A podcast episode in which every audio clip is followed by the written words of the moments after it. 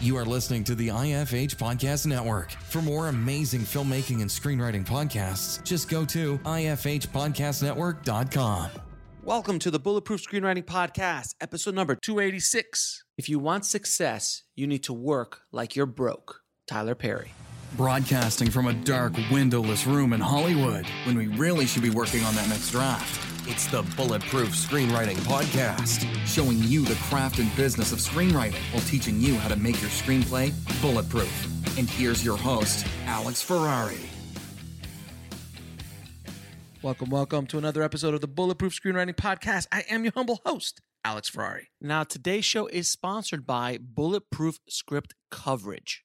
Now, unlike other script coverage services, Bulletproof Script Coverage actually focuses on the kind of project you are and the goals of the project you are. So we actually break it down by three categories micro budget, indie film market, and studio film. There's no reason to get coverage from a reader that's used to reading tentpole movies when your movie is going to be done for $100,000. And we wanted to focus on that at Bulletproof Script Coverage.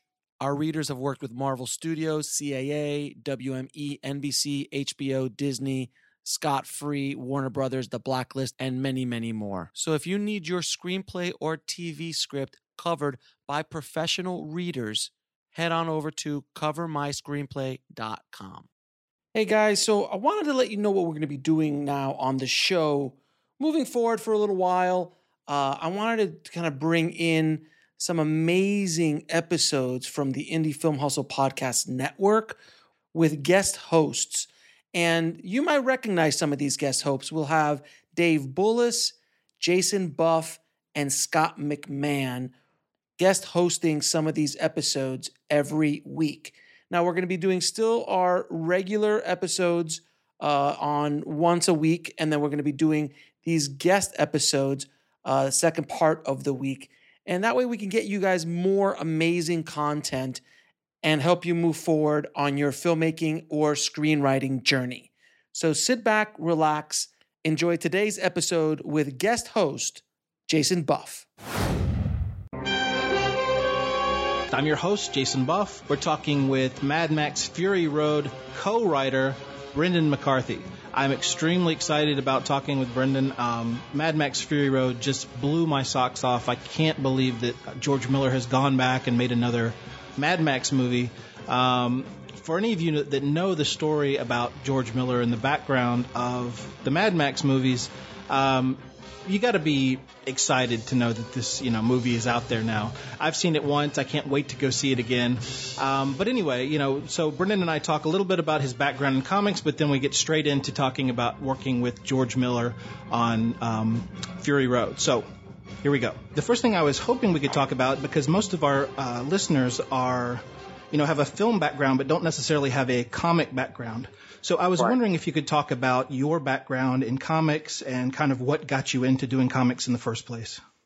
Okay. Um, well, I read comics when I was a kid. Uh, I was I'm English, and uh, in the UK we used to get American comics imported into certain uh, news agents, and um, I would pick off spinner racks uh, things like uh, original things like the Steve Ditko Spider-Man run, Jack Kirby's Fantastic Four run, and some of the DC uh, comics, the Silver Age ones like the Infantino, Flash, Gil Kane's Green Lantern, and Atom. So um, that was my choice. But I, I was raised on British comics, but gradually moved over to American comics, which at that time were quite rare in the UK. And uh, that led to a lifelong interest in the comic book medium and a desire to develop it, turn it into something akin to what rock music occupies in culture or used to uh, that we could grow this medium up and do substantial work in the comic book field. Um, I always had that intention. I always felt it was possible to become, if you like, the Beatles of comics, as opposed to, you know, to turn comics into something um, much more exciting socially. And uh, I was part of the 80s UK, what's known as the British invasion, which um, led by Alan Moore, people like Neil Gaiman, later Grant Morrison, John Wagner, writer of Judge Dredd. Uh, well, I was part of that original uh, movement, and um, I worked with a writer called Peter Milligan, who went on to become a big name writer in comics, and uh, worked for about uh, 15 years in comics before leaving to get into um, computer animation. Did you always did you start out doing things um, subjects that were more kind of uh, surreal, or, or did you start out doing more like traditional comics? Well, when I was a young kid of about 10, I was drawing my own superhero comics. You know, The Puma was one of mine. You may never have heard of him. Um, and, um, well, yeah, exactly. Uh, so it's just because it was drawn in the back of my school book. Um, but um, as I I went to art college and studied painting and surrealism and Dadaism and all the uh, you know opened and expanded my understanding of visual arts, storytelling, all sorts of stuff. I did a painting and film degree, so I always had a strong interest in film as well.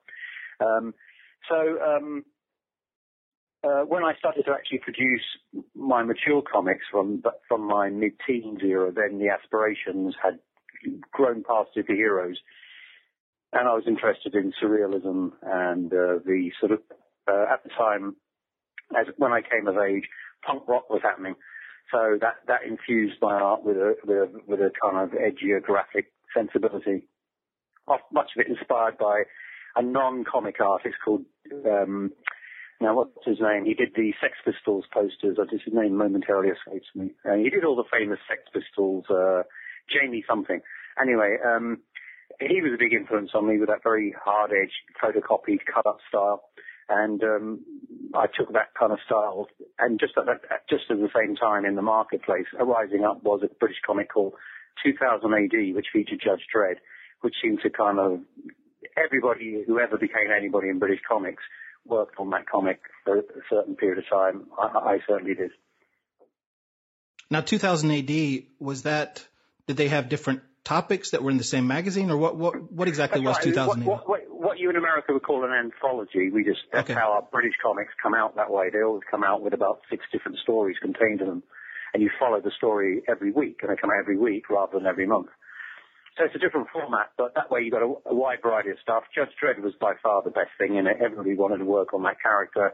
He became a phenomenon and was part of that revolutionary um, fervor that gripped comics in the 80s, leading to you know the more kind of uh, radical stuff from people like Howard Chaykin in America and uh, Los Bros Hernandez, um, you know, all that stuff. I mean, Dave Stevens, even with his Rocketeer, that was quite a substantial piece. Uh, there, that kind of whole period where the, you know, it felt like the British had taken over everything in the comic industry with their, their harder, more cynical, darker tone. Um, but um, it was a good time, very exciting time. Uh, uh, but it, you know, it came to an end like all all kind of movements do. Now I want to fast forward a little bit, and since we're primarily talking filmmaking, um, I was hoping that we could walk through kind of your backstory with starting with Mad Max 2, and then kind of you know obviously going through the the entire story of working with um, Okay. the film. So can you describe? You said you were in Australia when you first saw the first uh, the second Mad Max film, The Road That's right. Warrior?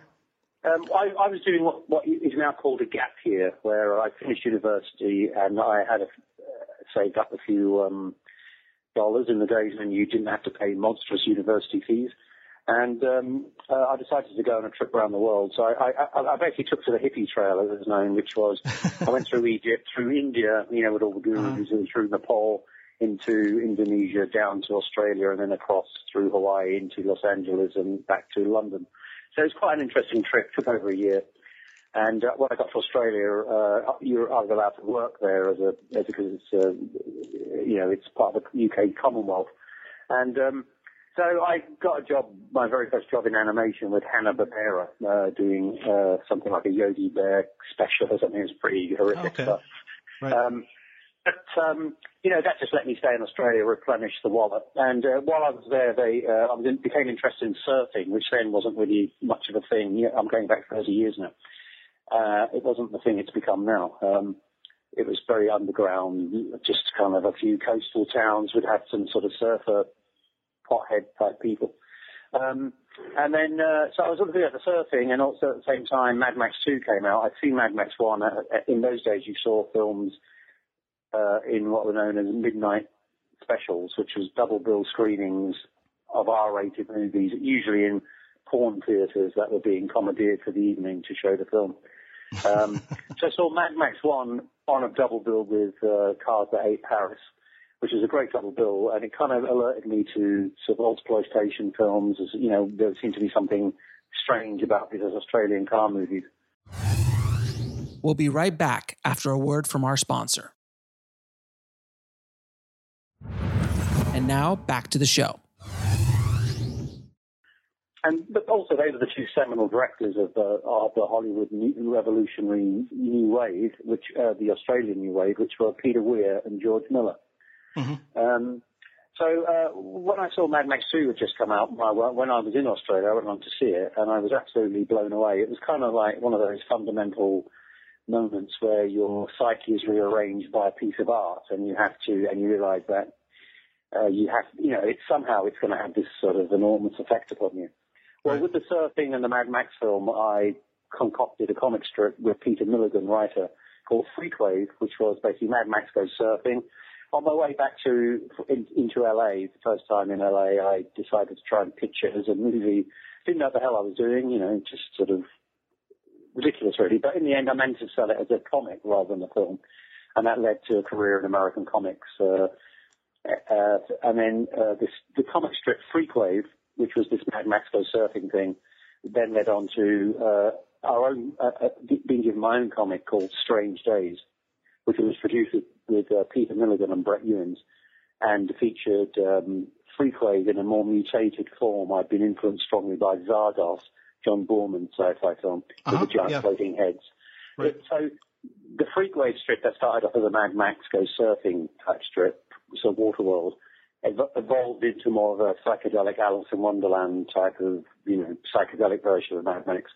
Um, and um, so that was my interest in Mad Max. I did, while I was in Australia, I did try and meet all Mad Max people. I did Mad Max 2, and I met everybody, the writers, the producers, everybody except George Miller. He was more elusive. So I never met him. I was just a young guy, you know, age 20, just hanging around the offices of George Miller's production company, seeing right. who I could meet. And then lo and behold, you know, sort of about 20 years, well, no, sort of 15 years later, I'm ending up in the offices of George Miller writing Fury Road with him.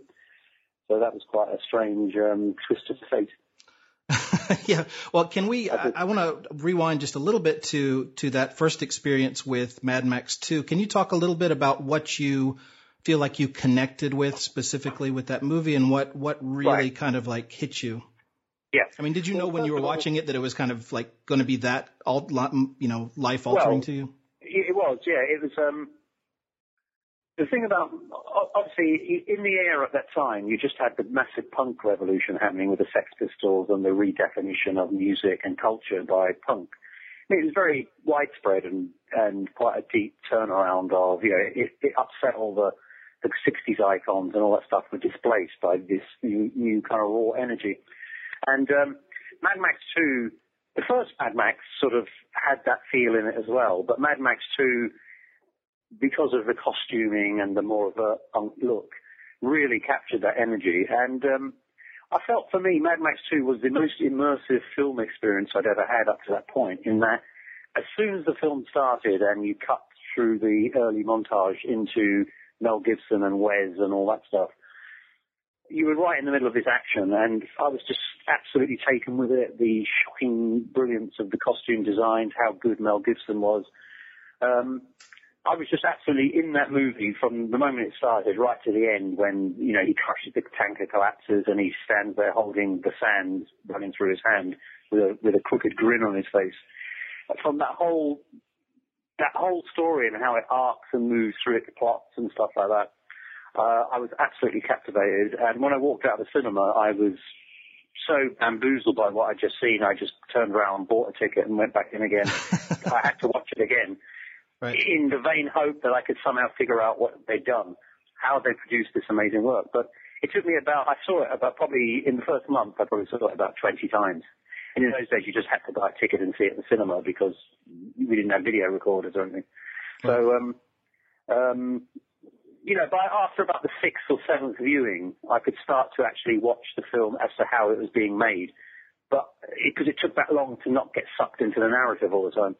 Um, so it was became a very important film to me, and it's probably the film I've studied the most. So I've probably seen it about a hundred times, you know, just and also I, I revisited it then a lot when we were doing Fury Road. Right. Um, but so I feel, you know, there was something, you know, George captured lightning in a bottle in, in that film, and I think it's, you know, I think most people consider it the best of the Mad Max trilogy. Greetings from the Humongous, the Lord Humongous, the warrior of the wasteland, the Ayatollah of rock and roller. I'm gravely disappointed. Again you have made me unleash my dogs of war.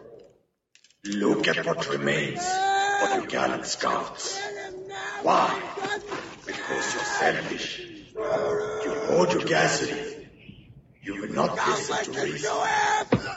Now my prisoners say you plan to take your gasoline out of the wasteland. You sent them out this morning to find a vehicle. A rig big enough to hold that fat tank of gas. What a puny plan. Look around you. This is the valley of death. See? Nothing can escape. The Humongous rules the wasteland. Give them nothing. Blow it up. Give them nothing. Humongous will not be defeated.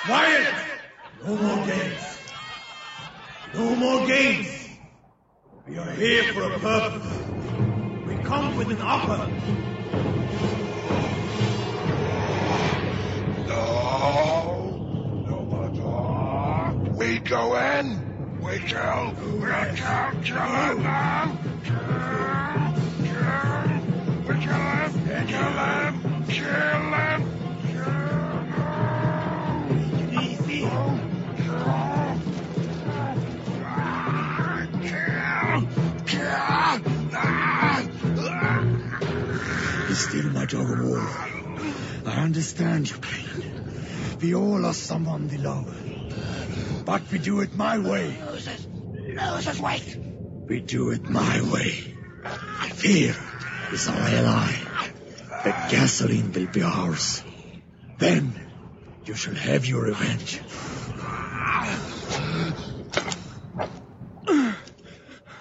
Take him away.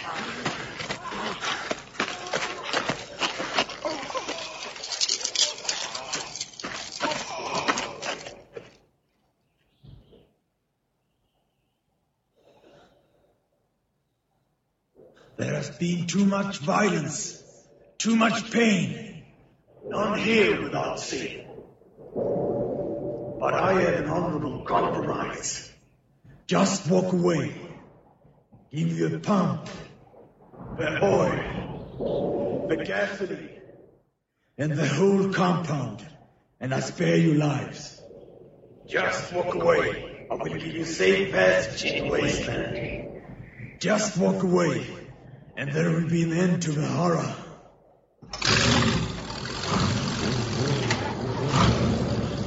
I await your answer. Okay, so moving on, you tried over the years. You you created um, Freakwave, and and you you were trying to get in touch with uh, George Miller, and you finally got in touch with him. Can you describe a little bit that first meeting with him, and and kind Sure. of what you learned, and what that kind of maybe maybe how he was different than what you were expecting, or just what that was like? Right. Um, well, as a, as a kind of, by this stage, I'm a lifelong Mad Max fan. I'm, I've been disappointed by Thunderdome, although Thunderdome had loads of great stuff in it. Somehow it didn't quite gel. And because they decided strategically to do it as a, um, a family-friendly film, it meant that stuff like the Thunderdome, which was a phenomenally great idea, had become sort of watered down a bit. And if that had been an R-rated Mad Max film, Thunderdome probably could have been the best of them, you know. Mhm. Um, but that, that's the way he chose to go. So We'll be right back after a word from our sponsor. And now back to the show.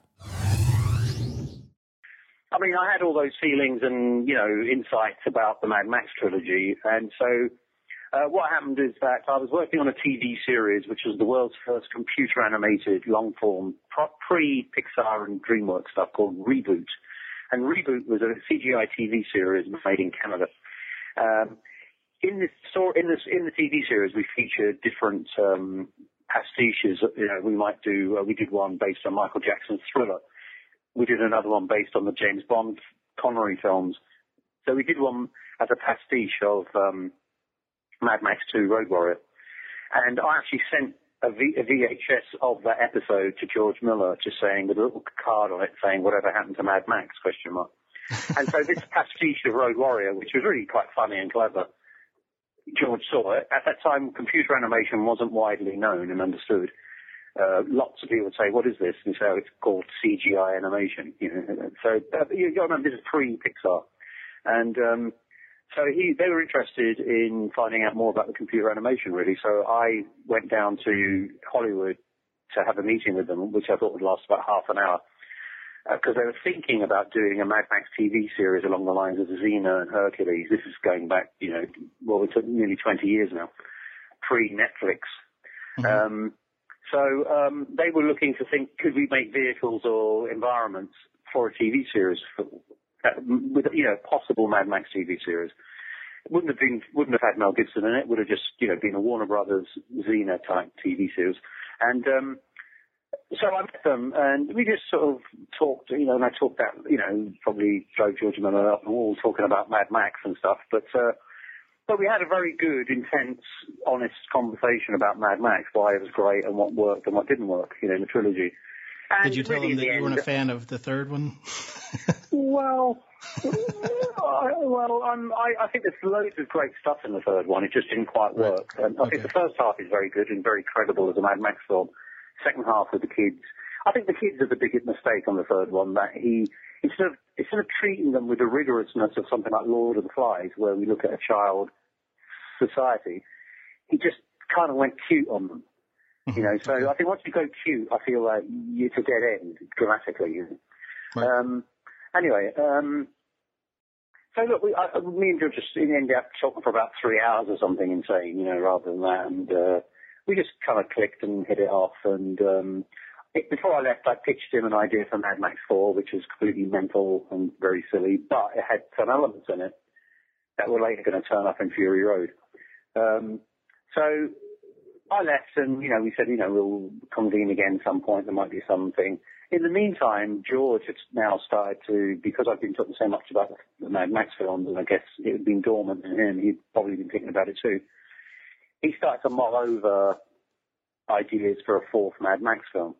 And uh, I think the TV series faded away, and he just focused now then on the Mad Max film. So I got a phone call three or four months later after that meeting saying, George has got an interesting new idea for Mad Max film. Would you like to go into Sydney and maybe knock it around with him? And um, primarily they thought of me as just, you know, uh, he was going to hire another writer and I was going to um, design it as we went along. You know, I'd board it and I'd design it and, you know, I'd fill it out as we sort of discussed the narrative. And um, as as uh, so when I went over to Australia to Sydney to work with George, in the end he just said to me, he liked my idea so much. He said, "Listen, do you want to write the film with me?" I said, "I'd love to write the film with you, but you've got to bear in mind I've never written a Hollywood feature film before." And he said, "Well, don't worry, I have." so let's, let's get going. Because he'd been Oscar nominated for Babe and stuff like that, so you know, and Lorenzo's Oil. So um, so we just set about it, and uh, he kind of adopted his way of working, I think, to fit me, because I could write and draw as we went along. Uh, we used a thing called a whiteboard, with an electron. It's an electroboard. It's called. It's basically a giant whiteboard which you can, which runs, you know, which you can print out what you've drawn on the whiteboard. So what we would do is every day we would write a little scene and I'd draw, you know, little thumbnail storyboards of the camera angles with if there were new vehicles in it. Like, for example, if you came to a period in the Fury Road film, say, where the buzzards appear. Mhm. Now, I can remember when we, right, we got the film to that point, we thought, right, we need a new tribe. The audience is now getting used to everything. We've got to just hit them with something they haven't seen before. And then we think, okay, and then gradually the buzzards evolved from an idea of looking at lizards in the Australian back in uh, outback, thorny back lizards, all covered in spikes, and also Peter Weir's Cars That Ate Paris, that spiky Volkswagen. Um, you know, that sort of thought, well, there's a look here. And then once the, once I added buzzsaws so that they could go up their quick, nimble little cars, then get right in and they can take the wheels out on a big truck in a few seconds because of their buzzsaws. That was the idea. They go in and out fast. Um, they're a bit like, we wanted to do a vehicular equivalent of coyotes or um, hyenas, something scavenger, uh, that had the feeling of being scavengers. Come in and out fit quick, let somebody else almost do the kill and then take the, the booty, you know. Um, so that would be an example of, so how the buzzards sort of appeared in the movie would be an example of how me and George would work together on the film. We wrote it, the film chronologically and really felt every moment as we went along. And so when we get to the next minute, we were acutely aware of where's the audience? How savvy are the audience about what's just been shown? They're gonna, you know, they probably have now absorbed everything. We've got to deliver something brand new to them at this point in the film, and that escalates the film further. So that we were very aware of, you know, just George's great gift is he knows where the audience is all the time. That's a fantastic thing that I learned from him. Always know where the audience is in relation to where you are in the film. Now, when you say where the audience is, you mean how much they know about what's going on? Well, where are they emotionally? Where are they at the Okay. point that you're showing them something? What are they feeling? Because you, have to orchestrate the emotional response of the audience. That's in a sense ultimately what a film is, isn't it? Right. So what what was the origin of? I mean, what did he have ready when you started working on it? Was there already yeah. the basic story? Yeah, George had the, George had just almost like a one line, one sentence storyline about, um, you know, there's a citadel run by a warlord. He's got five. He's got a bunch of girls in there. There weren't five at the time, um, and um, his favourite um, warrior woman takes these sneaks these women out on a supply run and takes and then takes off with them to take them to her own ancestral home called the Green Place of Many Mothers. And in taking them there, she incites the, uh, an armada in, to follow her, with Mad Max strapped to the front of one of the uh, hot rods. And ultimately, Mad Max, who's a man who is, you know, probably insane through isolation, who doesn't want to be involved, against his instincts for survival, becomes involved. And by the finale of the film, we see that he has actually formed an attachment and expresses love to this warrior woman who uh, probably feels the same way about him. And so you have this quite interesting story structure where you've got, where you've got two disparate arcs that join together and actually come together right at the end of Act Two, where the reverse, you know, the return, decision to return to the Citadel, rather than rather than running away from where you, know your oppression is and all the rest of it to find somewhere where the grass is greener, and then they find there is no such place. There is only the place they are in, and you have to change that rather than leaving it. That's the kind of lesson we wanted to say, you know, in terms of the subtext of the film. And uh, so at the point when he then turns around with her and takes control, when he said it's his idea to go back to the Citadel, when she has led them on this, if you like, wild goose chase to a green place that doesn't exist anymore, um, it becomes Max's mission, if you like, or all of their mission, but he's fully joined in and is, and is uh, fully engaged. Above our writing board, all the time, we had a phrase that said, engage to heal, meaning that's Max's journey. Now, can you talk a little bit about how you work with your creative process? I mean, do you would you guys sit in a room and just throw ideas out, or would you go away and start kind of brainstorming on your own, and then come back and then start talking about what you would come up with? Um, and can you just talk a little bit about how you how you work creatively. Yeah. All right. Well, um, well, I'll, I'll talk about how we worked on Mad Max Fury Road because I work on my own. If I'm drawing a graphic novel, writing and drawing one, Right. it's a very quiet, insular process, and I like Okay. that. I need to be able to be very quiet so I can travel imaginatively in my own mind to draw my graphic novels, if they're fantasy based, which they usually are. Um, but for Mad Max, it was very much something that, if you like, it was like two men in the Thunderdome. Uh, there was me, there was myself, and there was George, and basically the two of us were in this in his studio called the Mad Max room. In um, he had a particular room designated where we'd stick stuff up on the walls, and gradually it became covered in storyboards to the point where the whole place was completely. By the end of the movie, we had the you know, the storyboarding process. You know, we had about over three thousand storyboards up on the wall. We'll be right back after a word from our sponsor. And now back to the show. And um, so really what, what, what we'd do is uh, we're coming to work every morning. I mean, I'd run into work every morning sometimes because it was so exciting to find out what the, what the hell's going to happen next in the story. You know?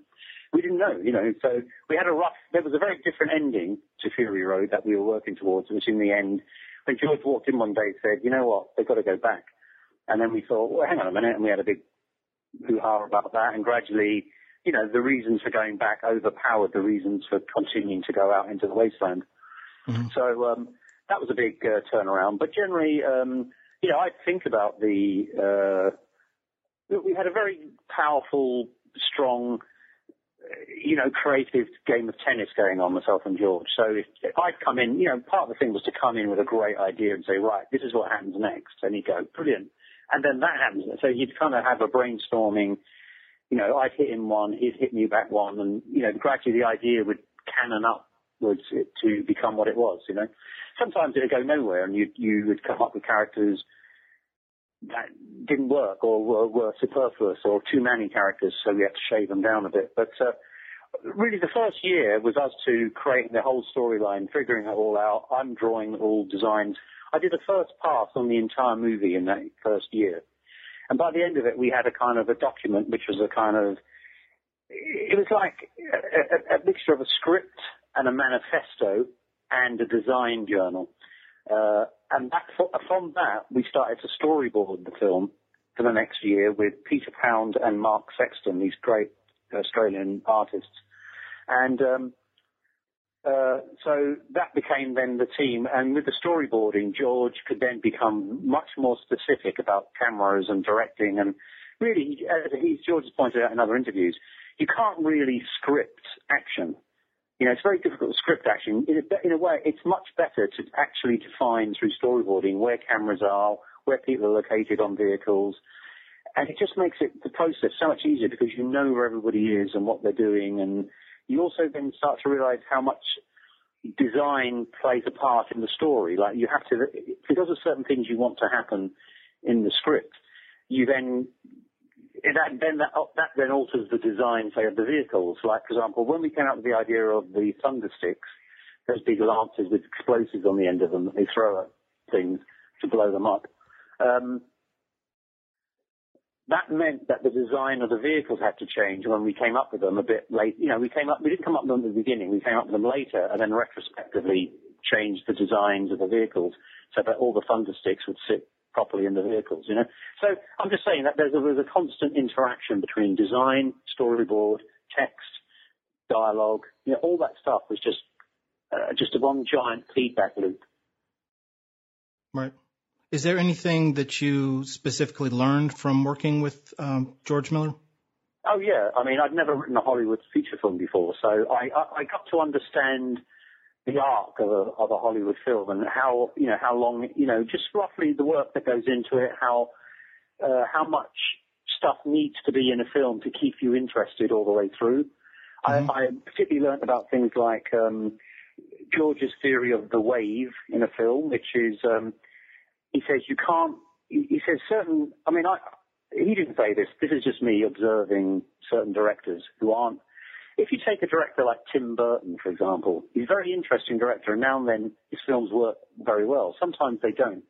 And there's a sort of slight with Tim Burton, I feel that he has a problem constructing a narrative through an entire movie. That the narrative doesn't rise and fall and then crescendo and end in the way that it should through a feature film.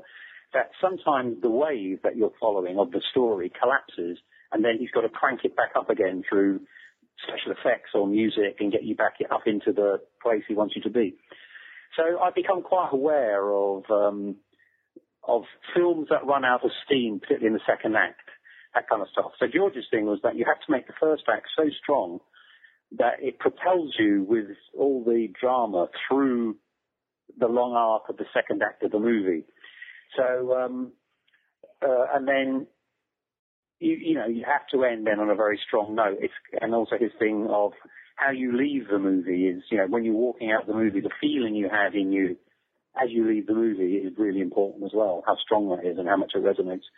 I learned a lot of that kind of stuff. I learned from George that I wasn't that aware of. You know, I was kind of vaguely aware of it, but I hadn't articulated it before. And plus, I learned about you know camera placing, about pure action. I happen to think when George Miller does car action, I feel that he's at his most pure as a director. That's why I love him the most. You know, like I mean, I like, I appreciate Babe, which is superb. I appreciate Happy Feet and Lorenzo's Oil, etc. But to me, the sheer poetry of George Miller doing vehicular destruction, there's something about that. It's, it's a bit like Jackson Pollock doing his drip paintings or mm-hmm. William Butler Yeats writing Easter 1916 or something. You know, there's something about George Miller doing vehicular destruction that rises to the level of art. I don't know why that is. But the first time I saw Fury Road finally finished at the premiere the other night, um, I felt like this is actually like more of a work of art. You know, as, as a as an example of an art form, this is really good. You know, like in terms of just the cinematography, the action, the structure. It felt very accomplished to me, like like like a great painting or something, or a, or a piece of great music. I felt that George had achieved that in Fury Road.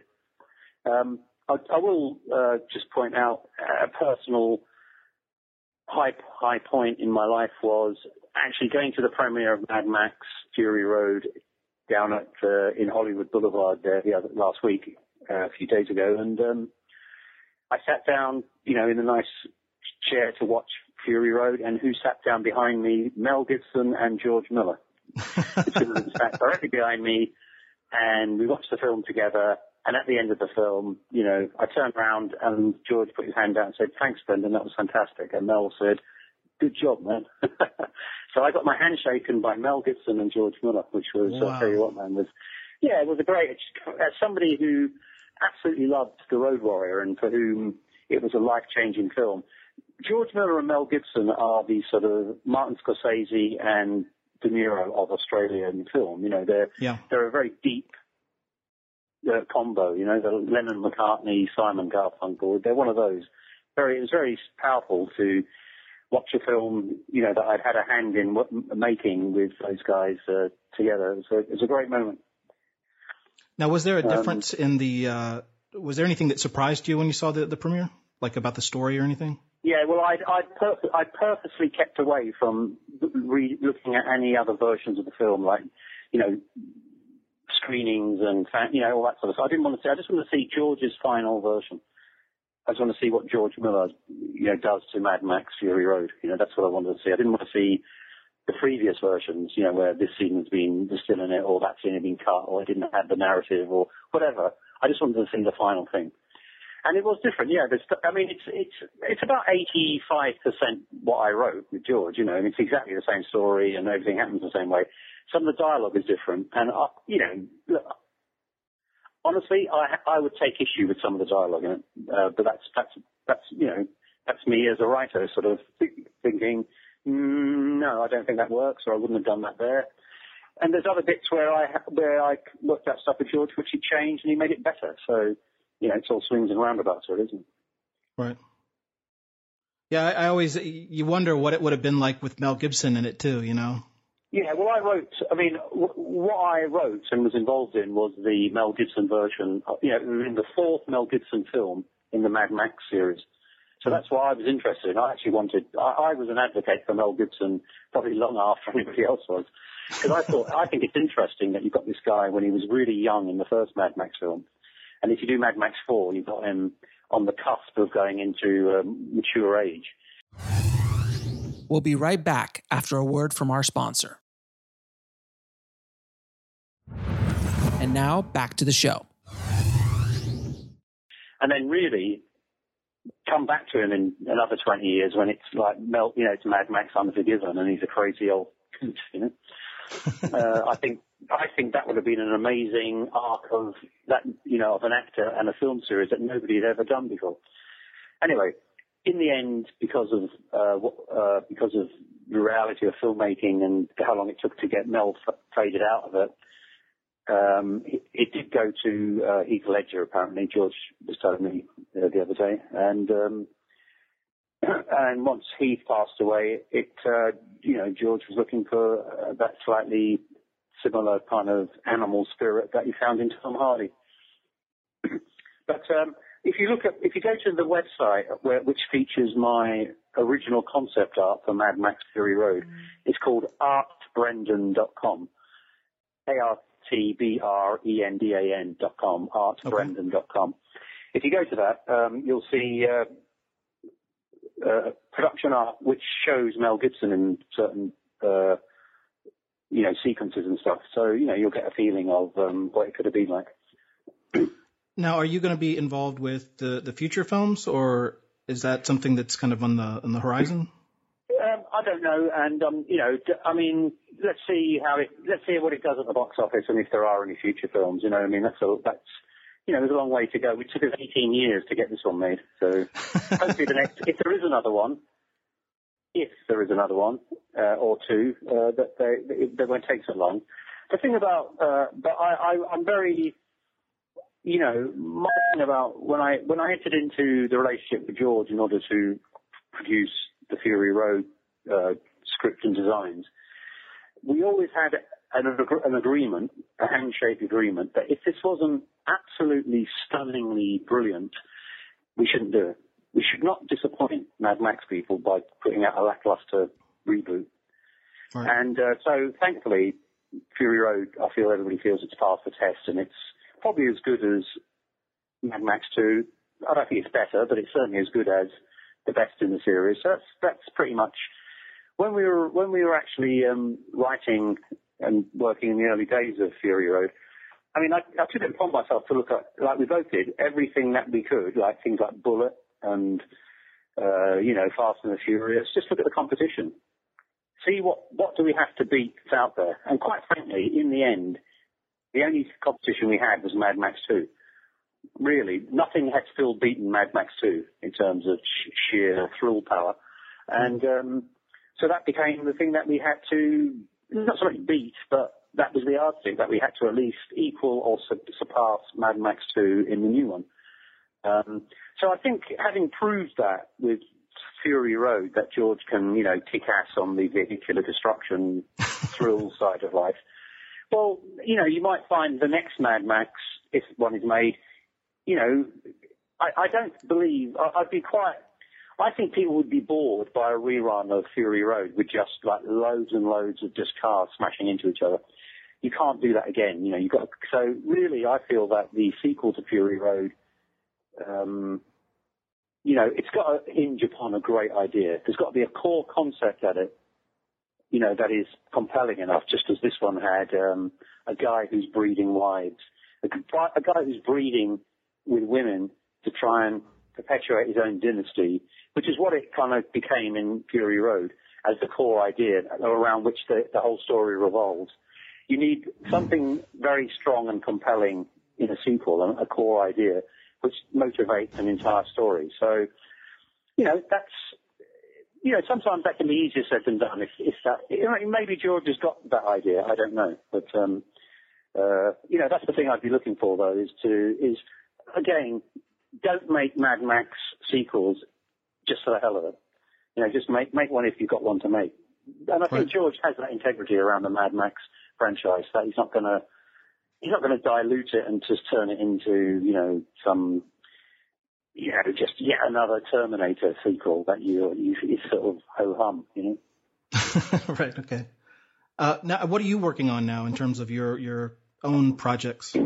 Well, at the moment, I'm um, I'm in the t- tail end. I'm in the final sort of few episodes of a, a graphic novel comic book series called Dream Gang, which could be best described as the X Men meets Inception, although it's a lot more um, David Lynch than that. Um, uh, but basically, uh, it's about a group of psychics who project themselves into dream worlds and uncover a kind of conspiracy to destroy the higher functions of the human race so that we stop having dreams and visions and, you know, musicians stop making songs and poets stop writing poetry.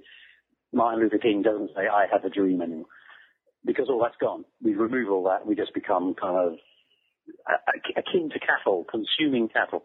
Anyway, that's the sort of conspiracy that these these uh, psychics find when they're wandering around in people's dreams, and they have to kind of pull themselves together and do something about it, and, and somehow defeat this conspiracy, this dark conspiracy. So that's what I'm working on at the moment, and I'm when I get back to my home, I shall be uh, starting work in a couple of days again on it and get and bring it uh, thing. I've also written a couple of new feature films, and um, that's why I'm here in Hollywood, just uh, doing some meetings and seeing, you know, capitalizing on the buzz from Mad Max. Right. Have you are you have you more comfortable now with like writing actual screenplays and, and things like that? Uh, I like working with somebody. I'm, I'm I'm a collaborator really. I enjoy working with somebody. So I'm one of those guys that sort of you know, you know, you think of the cliched Hollywood writing partner. One guy sits at the typewriter, the other guy walks around punching the air and coming up with crazy shit. Well, I'm, I'm sort of, those type of relationships suit me the best, you know, where I have a, uh, the person, you know, like we have a kind of, uh, a collaborator that can kind of uh, give it structure and, uh, you know, it, it, it knows the, the traditional structures of screenwriting.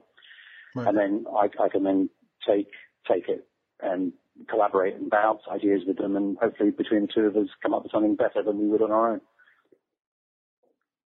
Well, Brendan, I appreciate it. I know you've got to run, so I'll, I'll let yeah. you go. But I really appreciate your time, and uh, best of luck in the future. And, and yeah. you know, congratulations with the success of uh, Mad Max Fury Road. I take it you've seen it, yeah?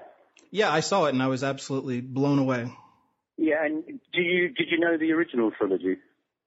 Yeah, I mean, Mad Max 2 is is one of my all time favorites, and the original Mad Max, you know, the, those are two yeah. of my favorite movies. And how did you did you feel, how did you feel Thunderdome sat with the original trilogy?